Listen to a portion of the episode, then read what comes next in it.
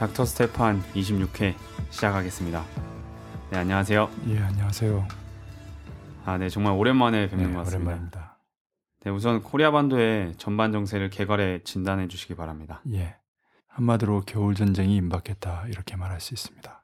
음, 북이 반미 통일 대전이라고 하는 그런 전쟁이죠. 지난해 겨울 전쟁에 대한 이야기를 했는데 그 사이 더욱 군사적 긴장이 고조되고 네, 북은 더 강한 전쟁 면본을 쥐게 되었습니다.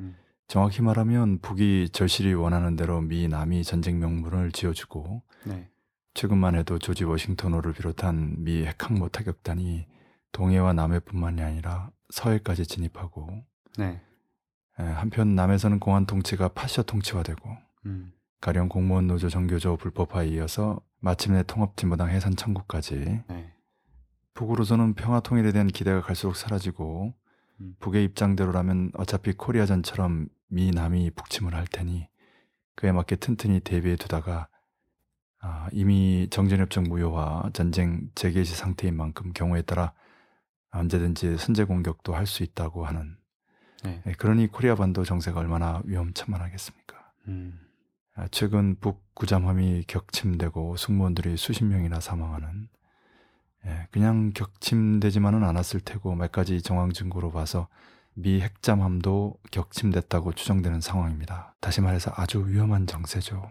네. 놀라운 소식인데요. 북 구자만 군인들의 사망한 걸 어떻게 봐야 하겠는지, 미 핵잠함이 격침됐다는 말씀은 또 무엇인지, 그리고 과연 조지 워싱턴호는 어떻게 된 건가요? 북은 정확히 전사라고 표현하고 있습니다. 한번 읽어보겠습니다. 네, 제목 자체가 조선인민군 최고사령관 김정은 동지께서 전투 임무 수행 중에 희생된 조선인민군 해군 제790 군부대 용사들의 묘를 찾으시었다고요. 예, 11월 2일자 노동신문 기사입니다. 네, 이 내용 속에 보면은 지난 10월 중순 전투 임무를 수행하던 이곳 군부대의 구잠함 233호 네. 지휘관들과 해병들이 희생되었다는 보고를 받으신 네, 또 조국의 바다를 지키는 전투 임무 수행 중에 희생된 지휘관들과 해병들이 이런 표현도 있고요. 음, 전사는 조국의 명령을 어떻게 집행해야 하는가를 감 높은 희생으로 보여줬다라는 어. 표현. 마지막까지 자기 초소를 굳건히 지켰으며 전투 명령을 목숨 바쳐 집행한 용사들의 위훈과 고귀한 정신 세계를 군부대 해병들은 물론 전체 인민군 장병들이 따라 배워야 한다. 이런 어. 표현들이 있습니다. 네, 명확히 전투 중에 전사 이렇게 표현했고요. 네, 기사 본문에는 10월 중순 그러나 돌 사진을 확대해 보면 10월 13일 전사 이렇게 나옵니다. 음, 이 돌 사진은 북의 애국 열사릉에 있는 그 돌 사진입니다. 네, 에, 다시 말해서 지금 전사한 군인들이 애국 열사라는 거지요. 음, 보통 애국 열사라면 북의 사회주의 건설이나 조국 즉 코리아의 통일을 위해서 희생한 경우에 음, 에, 붙이는 음, 칭호입니다. 네, 그래서 매우 이례적이고요. 사실상 처음 있는 일이고요. 음, 묘도 시신을 개별적으로 수습할 수가 없어서 합장한 형태로 보입니다. 예, 구잠함이 폭침됐다는 걸 의미합니다.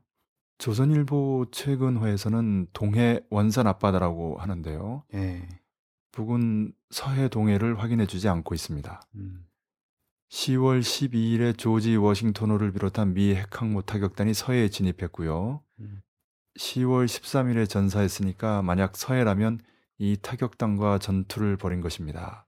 그게 아니라 동해라면 그건 서해 진입이 위장이고 실제는 동해에서 중요한 훈련을 벌였다는 건데요. 마치 성동격서처럼 이 경우는 정확히 말하면 성서격동 서쪽에서 소리치고 동쪽을 치는 그리고 그 동해에서 훈련은 당연히 미 핵잠함이 참여했을 것이고요. 네, 이걸 북의 잠수함 탐사선인 구잠함과 북의 잠수함이 협동작전에서 대응했을 것으로 보입니다. 음, 구잠함만으로는 위험하니까 반드시 잠수함이 함께 했을 것입니다.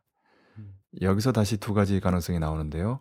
미 핵잠함이 북 구잠함을 타격해 격침시키니까 이에 북 잠수함이 미 핵잠함을 타격해 격침시켰다라는 거지요. 네, 격침의 정황 증거는 10월 11일 16시 6분에 영덕군 동북쪽 22km에서 3.6 지진파가 발생했습니다. 어. 영덕, 포항, 심지어 대구에서도 그걸 느꼈는데요. 네네. 쿵 하는 소리와 함께 흔들렸다 해서 음. 더욱 격침 가능성이 예, 높다고 할 수 있습니다. 음. 단 이 경우는 그 구잠함 승무원들의 10월 13일 전사와 날짜가 맞지 않죠. 네네. 그래서 그렇다면 먼저 미 핵잠함을 격침한 후 미국 측의 보복으로 북의 구잠함이 격침되었다고 봐야 합니다. 또는 지진과 상관없이 10월 13일에 북의 보복 타격에 의한 미국 측 피해가 있었을 것으로 보입니다. 음. 여기서 중요한 것은 그 미국 측 피해가 북의 피해보다 크고 네.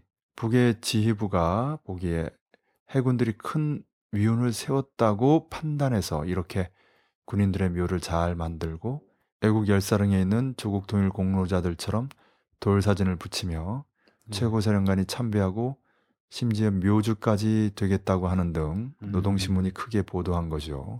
네.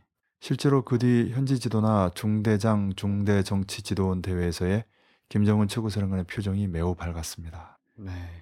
조지 워싱턴은 일단 요코시마로 귀향했다는 단신이 있는데요. 음. 과연 무사히 귀향했을지는 의문이고요. 음. 팩트만 정리하면 10월 13일에 세상이 알지 못하는 전투가 있었고 음. 북의 구잠함 지휘관 해병들이 수십 명이나 서해든 동해든 전투 중에 전사했고 음. 그 날짜가 10월 13일이라는 거고요. 네. 또 10월 11일 16시에 영덕군 인근에서 3.6 지진이 있었다는 것, 음. 그리고 채 20일도 안 된 11월 2일 북이 그 전산 해군들의 묘를 애국 열사릉 수준으로 건립하고 최고 사령관이 직접 참배하며 노동신문에 크게 부각했다는 것입니다. 이에 반해 미국 측은 조용하다는 것입니다. 네. 만약 2010년처럼 그땐 백령도 용투린 바위 밑에 웅크리고 있던 이스라엘 돌핀급 잠수함이 북에 의해 격침됐죠. 네. 그 여파로 천안함이 타격받고 급히 도망치다가 두동강이나 침몰하는 사건이 있었습니다. 이 잠수함을 수습하느라고 역시 성동격서식으로 천안함 침몰을 피격당했다고 주장하고 남북 간의 진위 공방이 오갔던 일. 음. 허나 이번에는 동해상에서 미 핵잠함 또는 그에 준하는 잠수함이 격침됐다면 큰일인데요. 그걸 성동격서식으로 위장할 거리도 없고 음. 몰래 수습할 수밖에 없을 겁니다. 네. 이 사실이 그대로 세상에 알려지면 미국은 대망신인데요. 패권이라는 건 이런 타격에 큰 금이 가는 법입니다. 미국이 음. 북의 공격에 심대한 타격을 받고도 감히 보복을 하지 못한다. 네. 이런 정황이 세상에 널리 확인되면 그땐 적어도 군사 패권이 더 이상 미국 측에 있지 않고 놀랍게도 북측으로 넘어가고 있다로 인식되기 시작하는 거 아닙니까? 음. 미국 측의 큰 타격이죠. 2008년 금융위기와 올해 미 정부 파산 임박의 각종 뉴스들을 통해 알 수 있듯이 미국의 경제 패권은 이미 금이 간 지 오랜데요. 달러의 기축 통화성을 겨우 이런 군사 패권으로 유지하는 판에 그마저 흔들린다면 미국의 급격한 추락, 가령 미 연방이 해체되기 시작하는 등의 후과가 예견됩니다. 네. 하여튼 그런 의미에서 미국도 북과의 군사적 대결에 매우 신중하고 무엇보다 중시하며 그만큼 두려워하는데요. 네. 미국의 최근 만들어진 영화들도 북과 관련해서 매우 큰 공포와 트라우마를 가지고 있다는 걸 보여줍니다. 가령 월드워 Z라든지 백악관 최후의 날이라든지 추측컨대 미국이 2010년 3월 백령도에서 피격된 이스라엘 돌핀급 잠수함 사건의 보복으로 이번 작전을 기획했다면 오히려 이번에 미 핵잠이 피격당하는 결과가 된 거 아닌가 되로 주고 말로 받는 격이라고 할 수 있겠습니다. 아, 네. 음. 사실 코리아전 이래 북미 대결전은 늘 이런 결과였는데요. 작은 나라 북이 다윗이 돼서 큰 나라 미국 골리앗을 작살내는 영화 트로이를 보면 작고 날렵한 아킬레스 브래드 피트죠. 네. 상대 측 거인 전사의 대결에서 시작하자마자 쏜살같이 달려가서 왼쪽 심장위 어깨 쪽으로 칼을 찔러 넣는 음. 단번에 즉사시키는 장면이 있습니다. 아, 지금 북미 간 군사 대결전이 딱 그런 식이 아닌가 생각되는데요. 음. 미 제국주의는 인류 역사에 출현한 제국주의 중 가장 짧은 시간에 패망하는 제국주의가 될 듯합니다. 음. 그것도 가장 작은 나라 중 하나와 대결하다가 그것도 먼저 도발하다가 되레당하며 무너지는 희한한 일이 아닐 수 없습니다. 네. 예, 잠시 경험을 하나 말하면 2006년으로 기억되는데요. 베를린을 방문했다가 지인들과 식사를 하게 됐습니다. 스파게티였는데요. 좀 맵고 국물도 많아서 우리 짬뽕식으로 맛있게 먹었던 기억이 있습니다. 음. 그때 주방에서 요리를 한 사람이 중동 사람이었는데요. 네. 주문할 때 어느 나라 출신이냐고 물어서 코리아라고 했더니 음. 이렇게 한 손으로 포물선을 그리면서 네. 퓨라고 소리까지 내고 예, 예, 그러면서 하는 말이 음, 짧은 영어니까 North Korea 네. 미슬 미사일이란 뜻이죠. 네. 부시 쾅쾅 음. 예, 그러며 좋아하던 모습을 봤는데요. 아. 이 평범한 사람의 심리가 바로 세계 민심이라고 해야 할 것입니다. 음. 아, 누가 제국주의를 좋아하겠습니까? 네네. 2003년 이라크 후세인 정권 끝장내고 2011년 리비아 카다피 정권 끝장내고 오랜 시리아 정권마저 끝장내려고 이런 식으로 다른 나라를 짓밟고 수많은 사람들을 죽이고 그러는데 음. 그 제국주의 나라의 중국도 러시아도 다 꼬랑지를 내리는 거 아닙니까? 네. 예, 여기에 작은 나라 북이 탕탕 큰 소리 치면서 실제로 미사일을 발사한다든지 핵시험을 한다든지 음.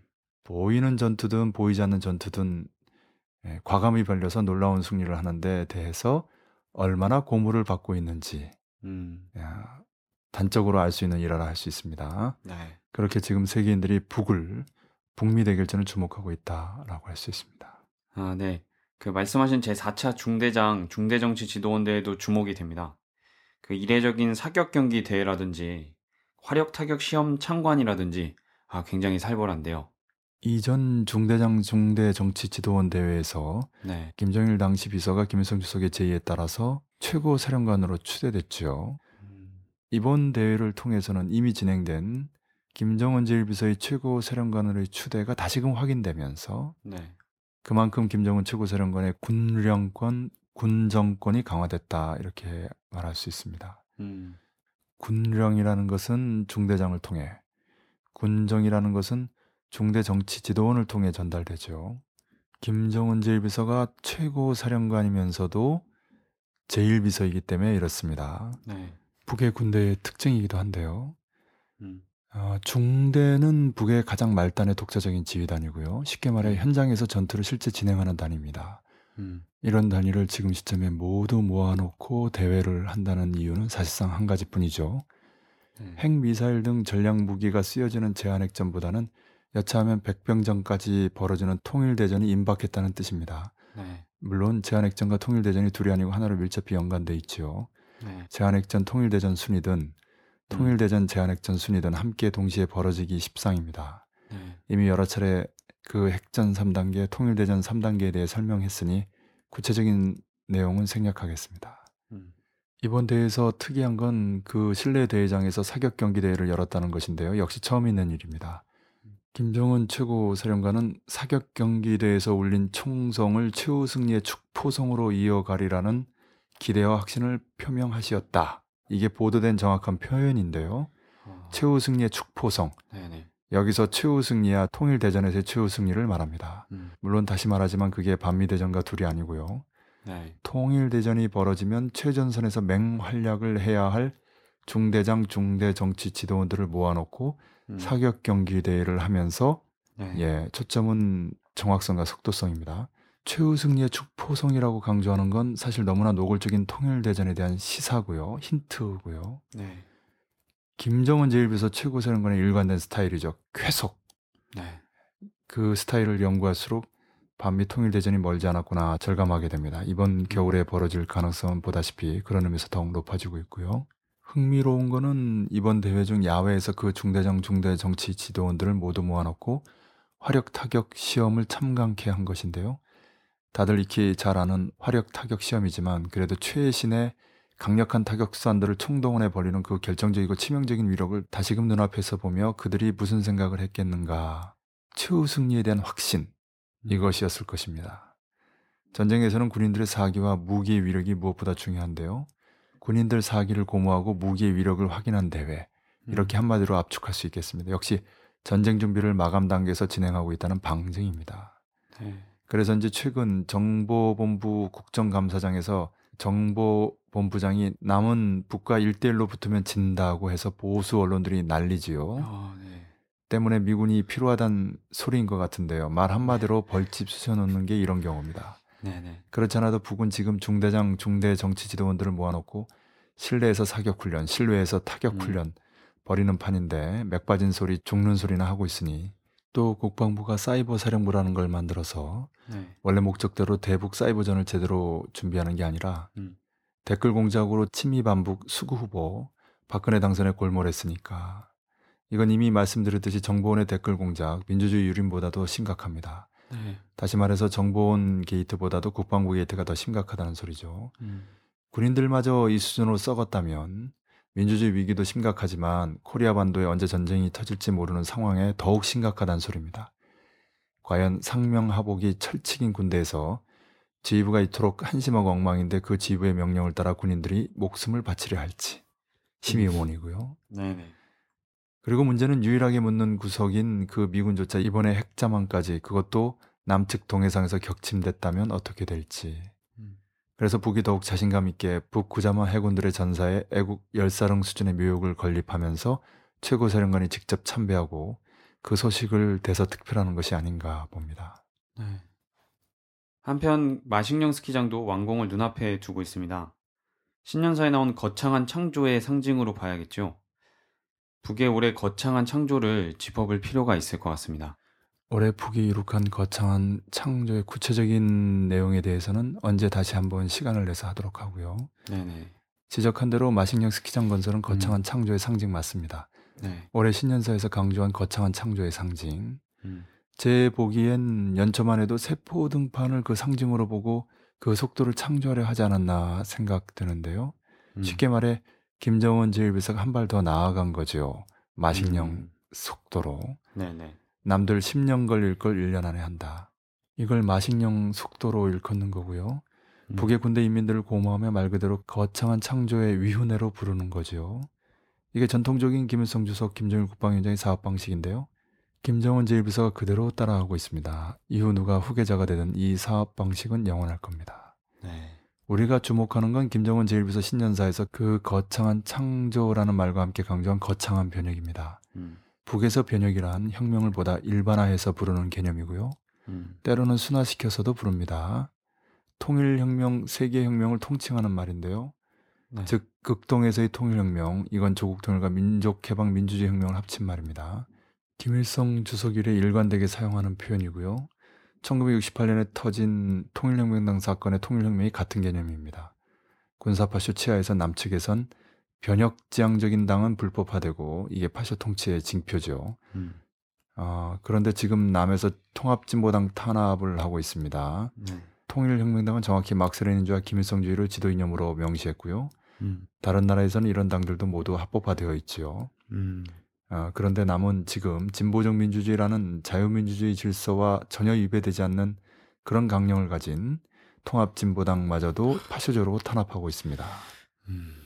그러니 북은 평화적 통일의 기대를 더욱 접고 여차하면 즉 그동안 축적한 혁명 무력을 총발동해서 그간 쌓아놓은 전쟁 명분을 내세우면서 이때다 싶으면 언제든 통일대전 반미대전을 전격적으로 개시할 겁니다.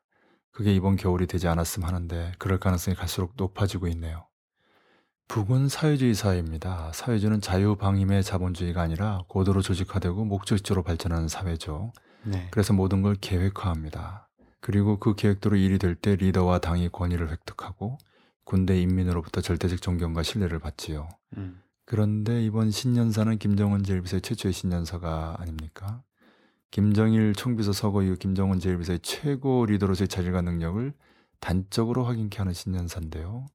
음. 그 신년사의 초점인 거창한 창조는 마식령 스키장 건설이 마감 단계에 있으니 별 문제가 없고 네. 물론 이 말고 수많은 기념관, 학교, 병원, 주택, 문화시설, 놀이시설, 체육관, 심지어 승마장까지 네네. 이미 강력한 국방공업, 중공업에 기초해서 주체철, 주체섬유, 주체비료, 중공업, 경공업을 CNC로 현대화하면서 농업도 알곡 문제, 채소 문제 푼 조건이고요. 대동강 가수 종합농장이나 아, 세포 등판 축산기지 같이 이제는 과일과 축산에 초점을 두고 있지요. 그러니까 이제 남은 건 거창한 변혁뿐이죠. 예. 그 말씀 나온 대로 그 거창한 변혁은 어떻게 되는 건지요? 그 극동과 중동의 정세가 전혀 진전이 없어 보입니다.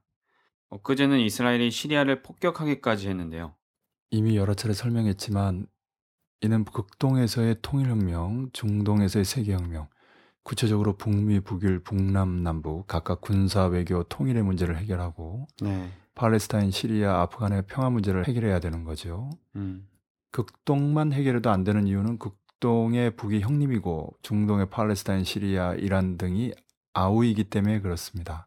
네. 아우가 피를 흘리고 있는데 형이 그 적인 미국과 웃으며 악수할 수는 없지요. 음. 그러니 지금 극동에서 아무런 진전이 없고 중동에서 오히려 군사적 충돌이 격화되고 있는 형국은 북이 극동과 중동을 모두 아우르는 북미 대결전을 넘어 반미 대결전의 결정타, 가령 하와이 감도를 동시에 슈퍼 EMP 탄으로 타격해 미 태평양 무력을 식물로 만들고 주남미군 주일미군을 그린존으로 몰아넣는 한편 네. 중동에서의 미군 철거, 이스라엘 무력의 결정적 역할을 만들어내는 음. 바로 제한핵전이죠. 그 가능성이 높아지고 있는 것입니다. 중동에서의 목표를 한마디로 말하면 1967년 제3차 중동 전쟁에서 이스라엘이 승리하며 현 국경선이 마련됐는데요. 그걸 돌려주는 겁니다. 동 예루살렘을 팔레스타인 수도로 인정하고 요르단 서안에 50만 정착촌을 철거하면서 아, 팔레스타인 시리아 사이에 있는 골란 고원을 시리아로 돌려주는 겁니다. 음. 사실 그간 팔레스타인 이스라엘 평화회담은 진전이 있었는데 이 시리아 골란 고원 문제는 전혀 쟁점이 되지 못했지요. 음. 이번에 이스라엘이 시리아의 미사일 기지를 폭격함으로써 오히려 시리아의 반격이 가능해졌고요. 네. 시리아의 미사일 전력이 막강하다는 소리를 들었는데 음. 그러니까 이스라엘도 그걸 두려워 선제 공격한 거죠. 화학무기 제거 완료됐다라는 소식이 나오자마자 이스라엘이 폭격한 걸 보면 이게 미 제국주의와 이스라엘 시오니즘의 교활함이기도 하지만 과연 시리아가 어떻게 나오는지 중동 정세가 어떻게 흐를지 이제부터 절정으로 치닫고 있다 할 수 있겠습니다. 음. 초점은 북미 간의 대결전이죠. 흥미로운 거는 최근 10월 28일 보스워스와 갈루치가 뉴욕타임즈에 공동으로 기고한 글인데요. 네네. 지난 상반기에는 5월 21일 프라이와 울시가 월스트리트지에 공동으로 기고했죠. 그때는 군사 문제 슈퍼 EMP 포브스, 즉 초전자기파 핵 위성 탄두에 대한 경고였다면 이번엔 외교 문제, 오바마가 북과 대화할 때라고 강조하는 촉구라고 할 수 있습니다. 네. 둘다 유대 자본이 조종하며 close track이 open track으로 드러나는 것임은 두말할 나위가 없고요. 음. 이래서 9.18 베이징부터 해서 베를린, 런던까지 돈 거고요. 그 결론으로 케리가 일본에서 북미 불가침 협약 가능하다고 말한 거고, 네. 예, 보즈워스 갈루치의 공동 기고문도 같은 맥락이죠. 음. 물론 이는 10월에 진행된 조지 워싱턴호를 비롯한 미 핵항모 타격단의 코리아, 동남, 서해 진입과 북 구잠함 잠수함과 미 핵 잠수함 간에 첨예한 보이지 않는 전투에서 상호 격침되는 고도의 군사적 긴장 속에서 나온 거라고 봐야 합니다. 다양하게 해석될 수는 있습니다. 가령 미국 측의 대북 채찍책과 당근책의 two track이다. 또는 이미 close track으로 통보한 대로 미국 핵항모 타격단의 안전을 보장받기 위한 호소다. 또는 여전히 군사적 대결과 외교적 협상이 맞물리며 돌아가는데 아직 어느 길로 갈 건지가 최종 확정되지 못했다. 이런 세 가지 추리가 다 가능한데요. 보기엔 세 번째가 유력합니다. 음. 제국주의를 승냥이로 비유하기도 하지 않습니까? 승냥이가 고기 덩어리를 한번 물면 웬간해선 놓지 않죠. 왜 안 그렇겠습니까? 코리아 반도가 얼마나 중요한 전략적 요충지인지는 더 강조할 필요가 없겠고요. 음. 여기서 밀리면 일본도 다른 동남아도 중동에도 악영향을 미치고 나아가 아슬아슬한 미 연방 자체의 해체까지도. 네. 그러니 어떻게든 현재 미국의 남코리아에 대한 지배 상태, 미국의 극동에서의 영향력을 유지해 보려고 발버둥 치겠지요. 별의별 꼼수를 다 내놓고 마지막으로 한 번 더, 마지막으로 한 번 더 하면서 물에 빠진 사람 지푸라기라도 잡는다고 음. 미련을 못 버리고 있는 형국으로 보입니다. 네. 하지만 그럴수록 몸은 더욱 깊숙이 빠져들고 지금이라도 물러나면 건질 수 있는 것까지도 더 잃는 법이죠. 음. 돌이켜보면 미국이 1994년 북미 제네바 합의대로 2000년 북미 공동 꼬미니케대로 북미 간의 평화협상에 의한 평화협정 체결, 북미 수교 이렇게 갔으면 차차 코리아 반도에서 음. 남북 간의 평화적 통일의 과정을 밟아 나가면서 미국이 오늘처럼 벼랑터까지 몰리지는 않았을 텐데 음. 이걸 2001년 9.11 군사자작 테러까지 벌이면서 2003년 이라크 후세인 정권 작살내고 네. 북을 악의 축으로 몰고 선제 타격 운운하면서 지금까지 숱한 북침 합동 군사연습 벌이면서 계속 대북 적대 정책을 고수하더니 이렇게 된 거 아닙니까? 그 사이 북은 더욱 핵무기 첨단 무장력을 강화하고 음. 2009년 5월에는 특수위원 비행체 특수위원 잠수함까지 실전 배치하는 네. 나아가 핵전 3단계 통일대전 3단계 언제든 결행할 수 있게 되었지 않습니까? 음. 작년 12월 12일만 해도 초전자기파 핵위성 탄두를 우주전쟁 시대의 전략적 교두보인 오늘의 1211고지라고 말할 수 있는 음. 지상 500km 극궤도에 4개나 올려놓고 네. 90분 간격으로 지구를 돌면서 미 본토 48개 주를 언제든 암흑천지로 아비규환으로 만들겠다고 협박하는 이게 바로 프라이와 울시의 5월 21일 월스트리트 기고글의 내용이지요. 음.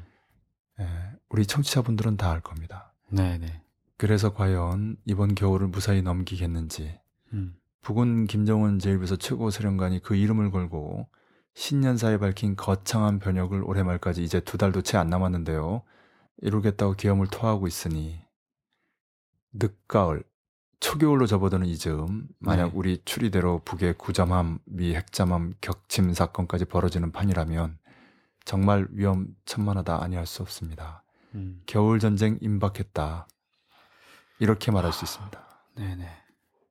그럼 남으로 넘어가서 남의 촛불은 끊임없이 타오르고 곧 하반기 노동투쟁의 절정인 노동자 대회가 열립니다. 현황과 과제를 짚어주시기 바랍니다. 노동자 대회가 곧 9일 10일 이번 주말에 열리죠. 네. 북은 성군혁명 통일혁명 이론에 의거해서 북의 혁명 무력과 북남 해외의 민족 통일 전선 역량이 음. 하나로 결합해 전쟁 또는 항쟁으로 폭발하는 걸 가장 이상적으로 보고 있습니다. 음. 그 남측의 민족 통일 전선 역량이라면 수구 세력을 뺀 나머지 진보 세력, 개혁 세력이 하나가 되는 거지요. 그리고 그 기체가 6.15 공동선언 14선언입니다. 아, 진보 세력을 기차로 비유하면 기관차가 진보 정당이고 열차 차량이 맨 앞에서 보면 노동, 농민, 청년, 학생 등 이렇게 나가는데요. 쉽게 말해서 남해 노동운동이 절정으로 치닫는 이번 노동자 대회를 전후해서 북이 코리아 반도의 북미 반미 대결전의 군사적 긴장을 고조시키는 것, 가능하면 거의 비슷한 시기에 각자의 전투 투쟁을 벌이는 걸 중요하게 봅니다. 음. 예, 가령 지난 상반기 5월 18일엔 남 진보 세력이 광주로 집중해서 반박근혜 투쟁을 벌였죠. 음. 그때 북은 18일에서 22일까지 10발의 요격 미사일을 발사하면서 제한핵전의 관건인 북의 미국으로부터의 핵 미사일 공격 방어 훈련을 확실히 보여줬지요. 음. 촛불은 노동투쟁에 비하면 중간층 운동이라고 할 수 있습니다. 네. 개혁 세력의 운동이죠. 그러니까 지속성을 가지거나 가속도가 붙는 게 매우 어렵습니다. 이건 세계적으로도 그렇고요. 음. 그런데 유독 우리나라만 촛불투쟁이 지난 6월부터 줄기차게 타오르고 박근혜 정권 공안 당국이 별별 사건 조작에 보수 언론까지 가세해서 갖은 회방을 벌려도 네. 여전히 동요 없이 아니 이제는 노동운동까지 가세하며 갈수록 강력히 타오르고 있습니다. 음. 앞으로 바람 앞에 연약해 보이는 촛불이 아니라 온 들판을 불태울 횃불이 타오를 때가 있을 겁니다. 역사적으로 남코리아는 대략 10년을 주기로 혁명이나 항쟁이 있었습니다. 1960년 4.19 혁명, 대략 10년 안팎에 있었던 한일협정 반대 투쟁, 1979년 부마 항쟁, 1980년 6월 항쟁. 그런데 그 이후 꽤 큰 규모의 투쟁, 가령 2002년 이경의 열사 할복 사건을 계기로 한 농민들의 상경 투쟁, 2008년 광우병 반대 촛불 투쟁 등이 있었지만은 결정적인 항쟁은 없었습니다. 이건 남측 진보 세력의 핵심들이 천일 양병 일일 용병이라는 전제하에 참고 또 참고 또 참고 있었기 때문인데요. 한마디로 통제되고 있는 거지요. 그렇지 않았으면 중남미나 중동 심지어 유럽에서 보이는 폭동이 수차례 벌어졌을 겁니다. 음. 그런 항쟁이 폭발하게 될 땐 지금 촛불 집회 때 모이는 숫자의 딱 100배가 되는 숫자가 거리로 나오고 광화문 미 대사관을 포위하고 청와대로 육박할 것입니다. 박근혜 정권이 지금처럼 공안 통치를 넘어 파쇼 통치로 가고 네. 미국이 대북 적대 정책을 고수하면서 매년 위험천만한 북침 합동 전쟁 연습을 벌이는 한 말입니다. 지금처럼 코리아 반도에 언제 전쟁이 터질지 모르고 남 사회가 민주주의 후퇴를 넘어 명백히 파시화되고 있는 상황에선 더욱 전쟁과 항쟁의 가능성이 높아질 수밖에 없습니다. 당면한 과제에선 역시 사회운동의 대들보인 노동운동이 강화되고 그에 각계각층이 적극 연대하는 걸 기본으로 해서 노동자 대우가 힘차게 열리고 촛불이 더 많은 사람들이 박근혜가 책임져라 특검을 실시하라 외쳐야 할 때입니다. 네. 그리고 박근혜 정권이 공안 통치를 넘어 파쇼 통치로 가려는 명백한 징후인 합법적인 진보 정당을 해산하려는 시도를 막아야 합니다. 말도 안 되는 짓이죠. 음. 지난 13년간 멀쩡하게 활동해 왔는데 네. 자유민주주의 기본 질서를 위배하는 정당이 아니면 강령이든 활동이든 너무나 명백한데도 이번 아로 내라는모 사건은 군인 한 명 총환자로 나오지 않는 황당한 사건이고 공안 당국조차 몇 사람 잡아놓고 재판도 무죄냐 아니냐를 다투는 정도의 사건이 아닙니까? 네. 겨우 프락치 하나 그것도 거액으로 매수한 당구장 주인의 변절을 그것도 가장 더럽게 해서 인간 말종이라고 세상 사람들이 손가락질하는 그런 사람의 말 하나 가지고 유지되는 내라는모 사건 재판이라는 게 사실 중세 조선 시기 정적을 영모로 몰아가지고 음. 묶어놓고 주리를 틀면서 네 죄를 네가 알렸다 하는 수준 아닙니까? 중세 마녀 사냥도 미국 메카시 선풍도 지금 박정희 딸 박근혜가 남재준, 김기춘, 황교안 내세워버리는 파쇼 선풍에 비하면 세 발의 피입니다. 메카시도 얼굴을 붉히며 박근혜에게 큰 절을 올릴 판인데요. 박근혜는 제 손에 피를 묻히지 않으려고 프랑스, 영국을 돌아치고 다닐 때 슬그머니 통합진보당 위원 심판 청구를 국무회의에서 통과시켰고요. 원래 파시즘이 전쟁을 일으킬 땐 다 딴짓합니다. 음. 이건 파시즘이 전쟁을 일으키기 전에 내부의 반대 세력부터 제거하는 전형적인 수법이고요. 다시 강조하지만 통합진보당 해산 시도는 가장 뚜렷한 파시즘의 증후이고 증거입니다. 음. 뭐든지 지나치면 아니한만 못하다고 하는데 박 정권이 파시화되고 위기 극복의 출로로 파시화, 전쟁으로 방향을 잡았다면 더욱더 예, 가만히 있을 남의 민중이 아니죠. 네. 진보와 개혁 모든 세력이 이제는 반 박근혜 투쟁, 반 파쇼 민주화 투쟁에 궐기할 날이 멀지 않았습니다. 그런 의미에서 남재준 같은 파시스트를 하루빨리 정리시켜야 합니다. 네. 그 사람이 등장해서 벌인 모략 사건들은 어. 역대 정보부 수장들이 깜짝 놀랄 수준인데요. 네. 미 중앙정보국 뜻대로 박정희를 암살한 김재규의 망동이 남재준에게서 벌어지지 않는다는 보장이 없습니다. 음. 이런 사람 그냥 놔두면 사달이 난다는 뜻이죠. 특히 남북관계 오늘처럼 첨예하고 위험천만한 때가 없었습니다. 남재준, 김관진, 김기춘 이런 사람들 때문에 코리아 반도의 핵전쟁의 먹구름이 확 몰려오고 있는 것입니다. 네. 그리고 비상시국회의를 강화 확대해야 합니다. 음. 민주당 김한길 대표의 입으로 명확히 천명한 범야권 연대기구, 시민사회단체까지 망라는 전국연대, 이런 조직 결성에 대해서 적극 검토해야 할 때입니다. 지금은 당리 당략을 따져가며 소인배 정치를 할 때가 아니라 크게 보면서 대의를 쫓아 큰 걸음을 내딛고 큼직큼직하게 단결해야 할 때입니다. 1987년에 민통령과 친민당의 통큰 단결이 아니었다면 국민운동본부의 결성이나 6월 항쟁과 그 승리가 가능했겠는가 돌이켜봐야 합니다. 한마디로 지금은 현 시대의 국민운동본부를 만들어야 할 때입니다. 음. 통합진보당도 아르오와 통합진보당은 조직 성격이랑 완전히 다른데 아르오와 통합진보당을 등치시키려는 공안 파쇼 세력에 물방아에 물을 대주는 식으로 아르오를 엄호하려거나 통합진보당을 전면에 내세우는 우를 범하지 말아야 합니다. 네. 아로는 아로고 통합진보당은 통합진보당입니다. 당심과 민심을 제대로 보고 하나의 말 하나의 행동에서도 언제나 당심 민심에 부합하게 해야 하고 그래야 보호도 받고 지지도 받는 것임을 간과하지 말아야 하겠습니다. 음. 어려울 때일수록 원칙으로 돌아가야 한다는 말이 그래서 있는 거 아니겠습니까? 박근혜 대통령 외국어 잘한다고 하는데 외교를 포함해 정치는 진심으로 민심에 의거해 하는 거지 외국어 같은 기술이 아닙니다. 네. 무엇보다도 남측 99% 민중의 뜻과 이익을 대변하면서 그에 맞는 정책을 펼쳐야 할 때 1% 재벌의 뜻과 이익을 대변하면서 대선 공약들 다 뒤집고 더욱이 미국 뜻과 이익을 대변하면서 북침 핵전쟁 연습을 올해도 수없이 펼친 거 코리아 반도를 전쟁 직전까지 몰아넣은 거 어, 아닙니까? 지금 외국에서 뭐 하는 겁니까? 파리 에펠탑 앞 인권광장과 런던 남코리아 대사관 앞에서 벌인 코리아인들과 외국인들의 네. 박근혜 반대 집회 시위의 민심을 읽어야 합니다. 음. 외국 언론들도 강조하고 있는데요. 지난 대선 부정 스캔들과 통합진보당 탄압 뉴스 진정으로 부끄러워해야 합니다. 세일즈 외교니 뭐니 하지만 실제로 이루는 건 하나도 없고 그런 허장성세 외치에 기대서 안으로 파쇼적인 진보 정당 탄압이나 원격 조정하는 게 박근혜 정치라면 그건 박정희 정치처럼 비극적 종말밖에 돌아올 게 없습니다. 아, 네. 소장님 말씀 잘 들었습니다. 그 촛불 얘기하시니까 이제 생각이 난 건데요. 저 저번 주 26일, 이제 지난달 26일 17차 촛불 대회 때 이제 참여를 했었는데 15,000명이 모였었거든요. 그래가지고 아 약간 주춤하다가 이제 다시 많아지는구나 촛불이 확 타오르는구나 이렇게 생각을 했다가 18차가 되니까 또 한 3,000명으로 줄었더라고요.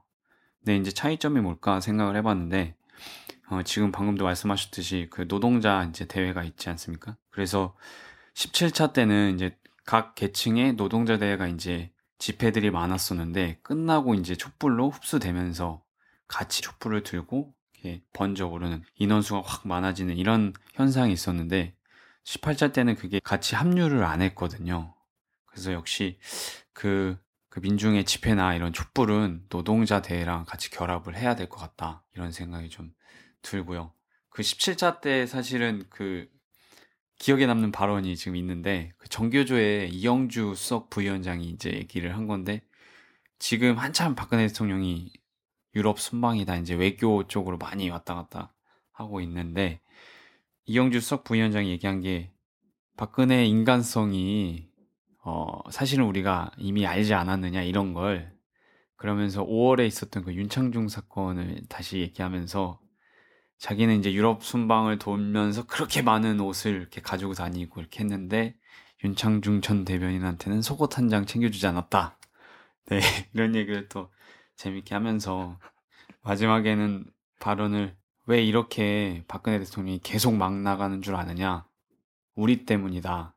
결국에는 우리가 투쟁한답시고 앉아서 여기서 촛불 들 게 아니라 노동자 총파업 조직해내야 된다. 이렇게 또 발언을 또 한 일이 또 생각이 납니다.